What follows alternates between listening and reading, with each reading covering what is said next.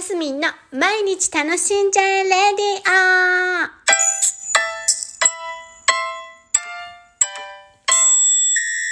おはようございます。2021年9月7日火曜日、マスミンです。今日はね、また食べ物ネタ。あの、私、きんぴらごぼうがとても大好きでおりまして、ありまして、えー、それで、しかも自分で言うのもなんですけど、自分で作るきんぴらごぼうが大好きなんですね。で、あのーよくほら、ごぼうって、こう、なんだ、ささがきになってたりもう、細切りになってるやつが袋に入って売ってたりするじゃないですか。で、あれはなんて便利なんだろうと思って、もちろん買って、えー、豚汁に入れてみたりね、それこそ今話しているきんぴらに使ってみたりとかね、するんですけど、やっぱり、その本当の、あの、土のついたごぼうを買ってきてですね、ちゃんと自分で一から切って、水でさらして、えー作る、使う？お料理に使うのがもう断然ごぼうの風味が美味しいって思っていて、なるべく、あの、本当にもう急いで時間がないみたいな時はもちろん利用するんですけど、水に入ってるやつ、スーパーで。ちゃんと、あの、利用するんですけど、もう基本なるべくはごぼうをちゃんと帰ってきて、お料理するようにしてるんです。やっぱそれはもう断然美味しいから、理由はね。で、歯ごたえも違うと思いません？あの、水に入ってるやつはなんかね、しなってしてる気がするんですよ。で、ごぼうのやっぱ良さといったら、あの、ちょっと香る、その、土の香りと、ごぼう独特のあの、香ばしい感じとね。やっぱ何より歯ごたえだと思うわけですよ。ポリッポリっていうね、ガリッポリみたいな。あの歯ごたえが味わいたくってごぼう食べるっていう感じなんですけども。で、そのきんぴらも、あのね、皆さんどっち派です？ささがきで作るきんぴらもあるじゃないですか。と、こう、ちゃんとこうなんだ、まあ、3センチ、4センチぐらいに切ってから、細切りに、ちゃんとなんだろう、細切りっていうんですか、あれ。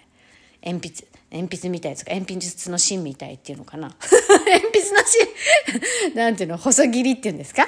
細切りにするのとどっち派ですか？私ね、どっちでもいいとかって思ってはいたんですけど、昨日改めて久しぶりにね、あの、ちゃんと細切りにしたんですよ。こう、4センチぐらいにトントントントンって切ってから、それをこう、もうなんかこうじゃわかんないね、ラジオだと。細切り、うんと、4センチぐらい、3、4センチの長さにまずごぼうを切り、それを縦にスライス、短冊みたいにスライスにして、短冊をさらにこう切っていくっていう、あの、ささがきよりなんかちょっと手間のかかるような細切りにして、きんぴらごぼうを作ったんです。久しぶりに。まあ、手間かかるんですけど、やっぱりね、きんぴらごぼうは細切りですね。落ち着きました。ちょっと手間なんですけど。で、えーいっぱい作るときはいっぱい作って、もうほんとまたお裾分けしようと思って。で、また、その、味付けも私実はこだわりがあって、うち、あの、両親がね、北海道出身なんですよ。私今鳥取県に住んでますけど。で、幼少期、子供、あ25歳ぐらいまでは東京八王子にいましたけどね。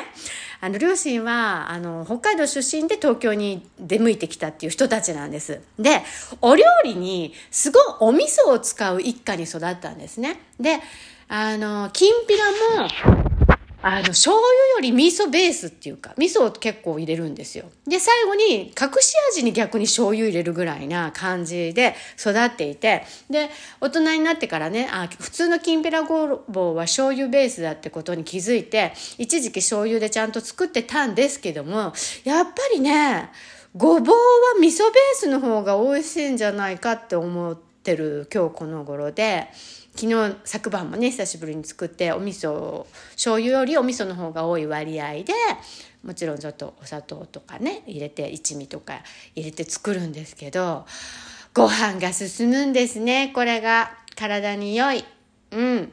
で、きんぴらますみちゃん特製み味噌風味きんぴら美味しいんです。っていう話でした。皆さんもぜひきんぴら作る時に今度お味噌をちょっとうんお味噌、うん、お味噌多めに入れてみてください。とっても美味しゅうございます。お味噌ってねほらまた発酵食だしね。体にいいじゃないですか。そんな話。マスミン特製きんぴらは味噌味だぞ。のご報告でございました。あとね切り方ね。もポイントでございます。はい、今日も楽しんでまいりましょう。マスミンでした。